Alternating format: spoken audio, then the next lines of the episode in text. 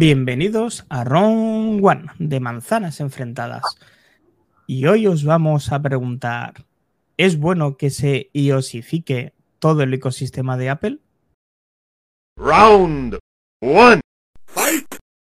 Muy buenas tardes, mañanas, noches. ¿Cómo estamos? Estamos muy solitarios tú y yo hoy, ¿no?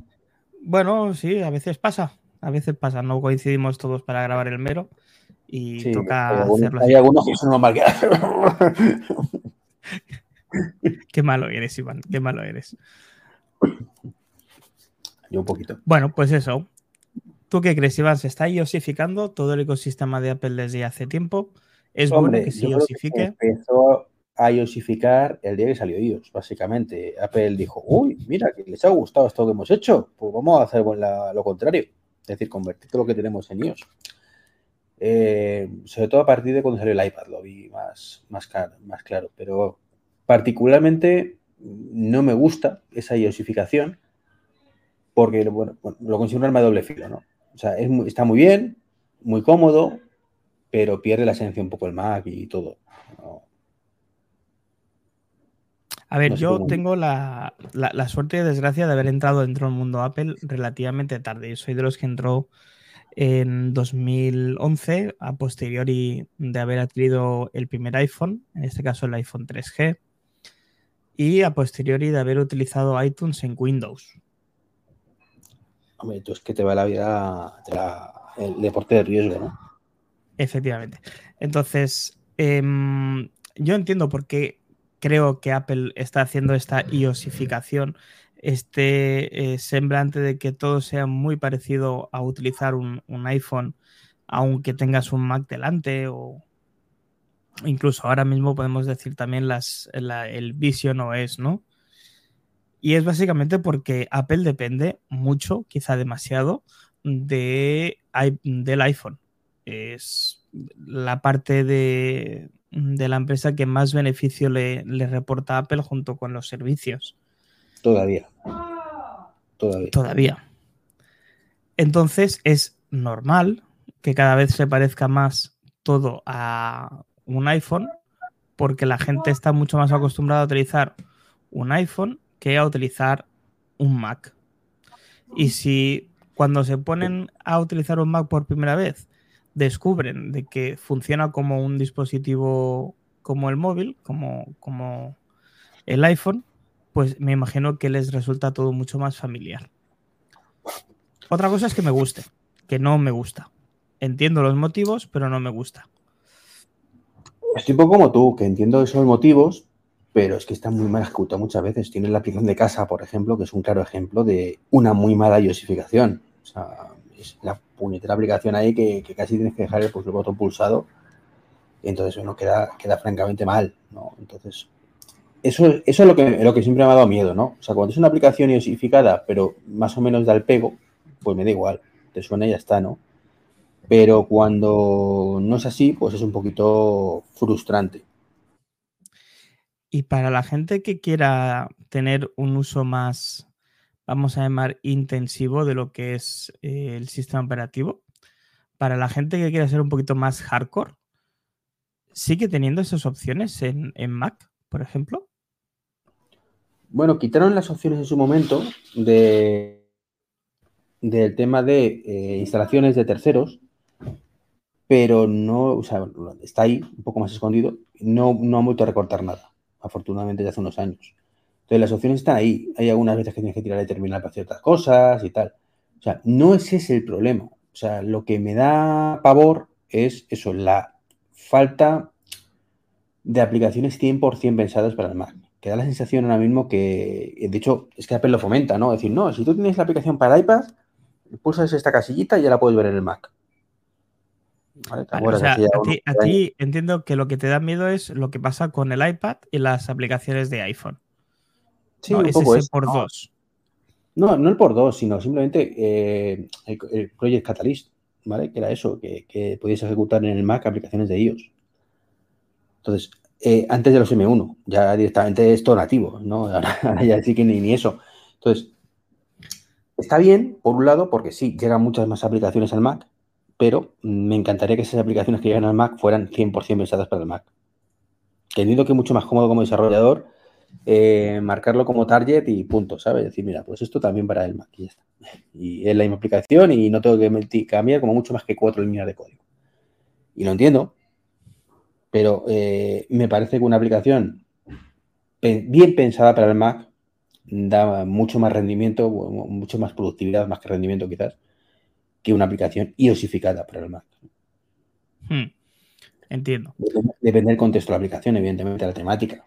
está claro una aplicación del tiempo, pues bueno, pues. pues claro, pasa que luego quizá hay cosas que sí que lo aciertan mucho, como es el tema del menú de ajustes o la barra de control, ¿no? Que es, muy similar a lo que podemos encontrar en, el teléfono y que te habitúas enseguida. Sí, pero por ejemplo, yo jamás me, me habituado al, al Launch, Launchpad este, que es el centro de control de este lanzamiento de aplicaciones me ha parecido siempre un truño. O sea, qué necesidad de verlo así, ¿no?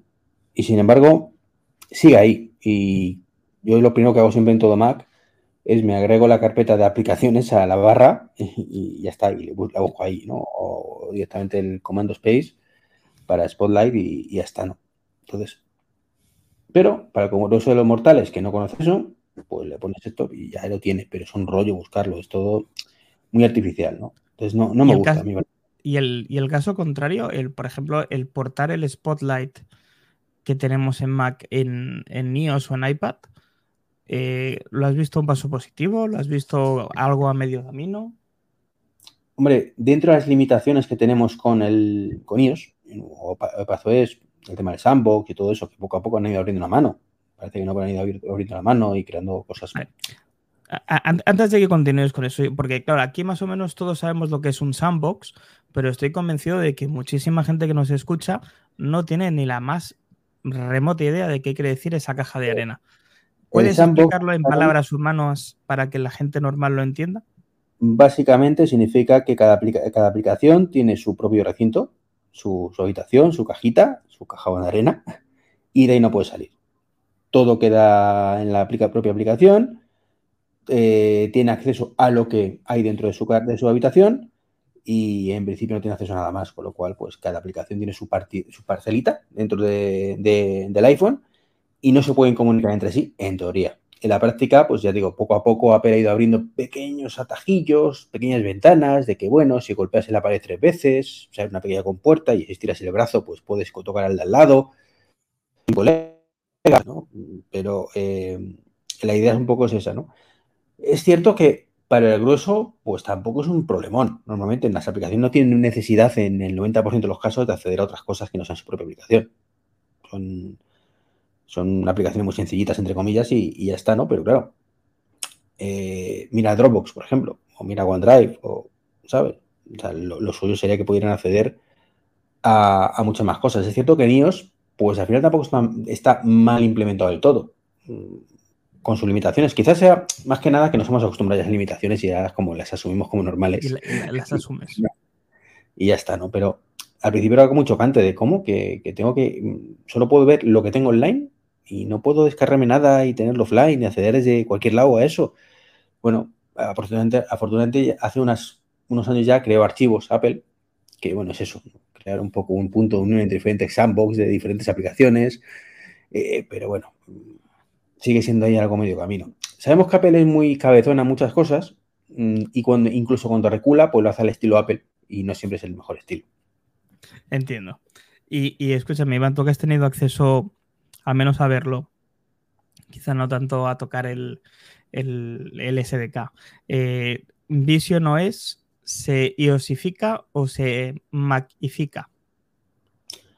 Vision OS, eh, por lo que he podido ver, porque no me he bajado la beta, o sea, podría haberme bajado instalado, pero no, tengo tiempo ni ganas. bueno, ganas sí tengo, pero como tengo tan poco tiempo, me quitan las ganas, ¿no?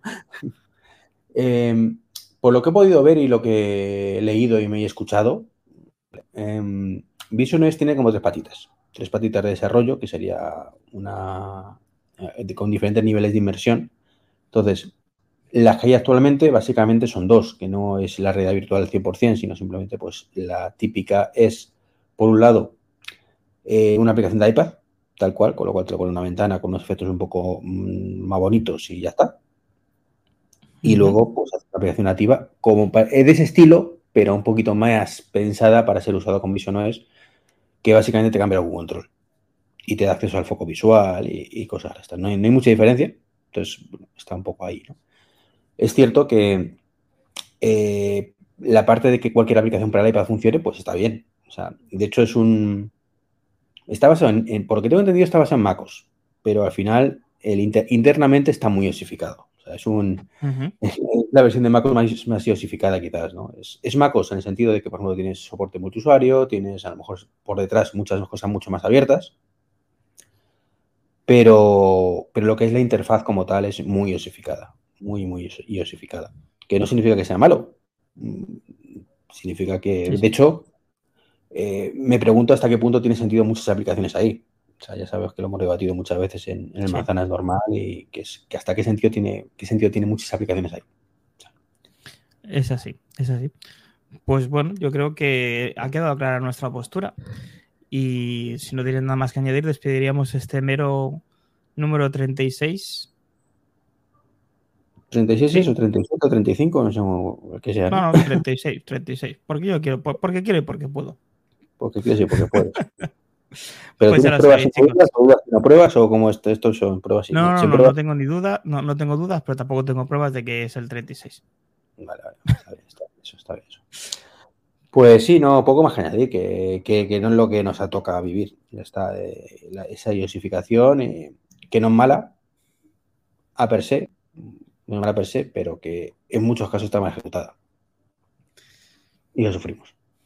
Y lo sufrimos. tengo una pregunta para ti. ¿Prefieres que no exista la aplicación o que está mal hecha en iosificación? Uf, hostia, eso da para otro vero. claro, eh, prefiero que no exista. Así que no exista, ¿no? Prefieres que no. Eh, es, que, si algo está mal, si, algo está mal, mejor que no esté. O sea, yo entiendo. O sea, otra cosa es una eh, característica nueva de un sistema operativo. Toda característica nueva estará, será bienvenida. Si puede estar mejor implementada, mejor, ¿vale? Pero una aplicación mal hecha mejor que no exista, porque una aplicación mal hecha no la va a utilizar nadie. Y es lo que ha pasado muchas veces con, con WatchOS, que no están hechas bien las aplicaciones, la gente no las ve útiles y la gente entonces no las utiliza. Que luego yo entiendo que quizá como desarrollador es muy difícil encontrar la tecla correcta para que eh, eso funcione y que llegue a la gente y demás, ¿eh? pero yo prefiero que no esté.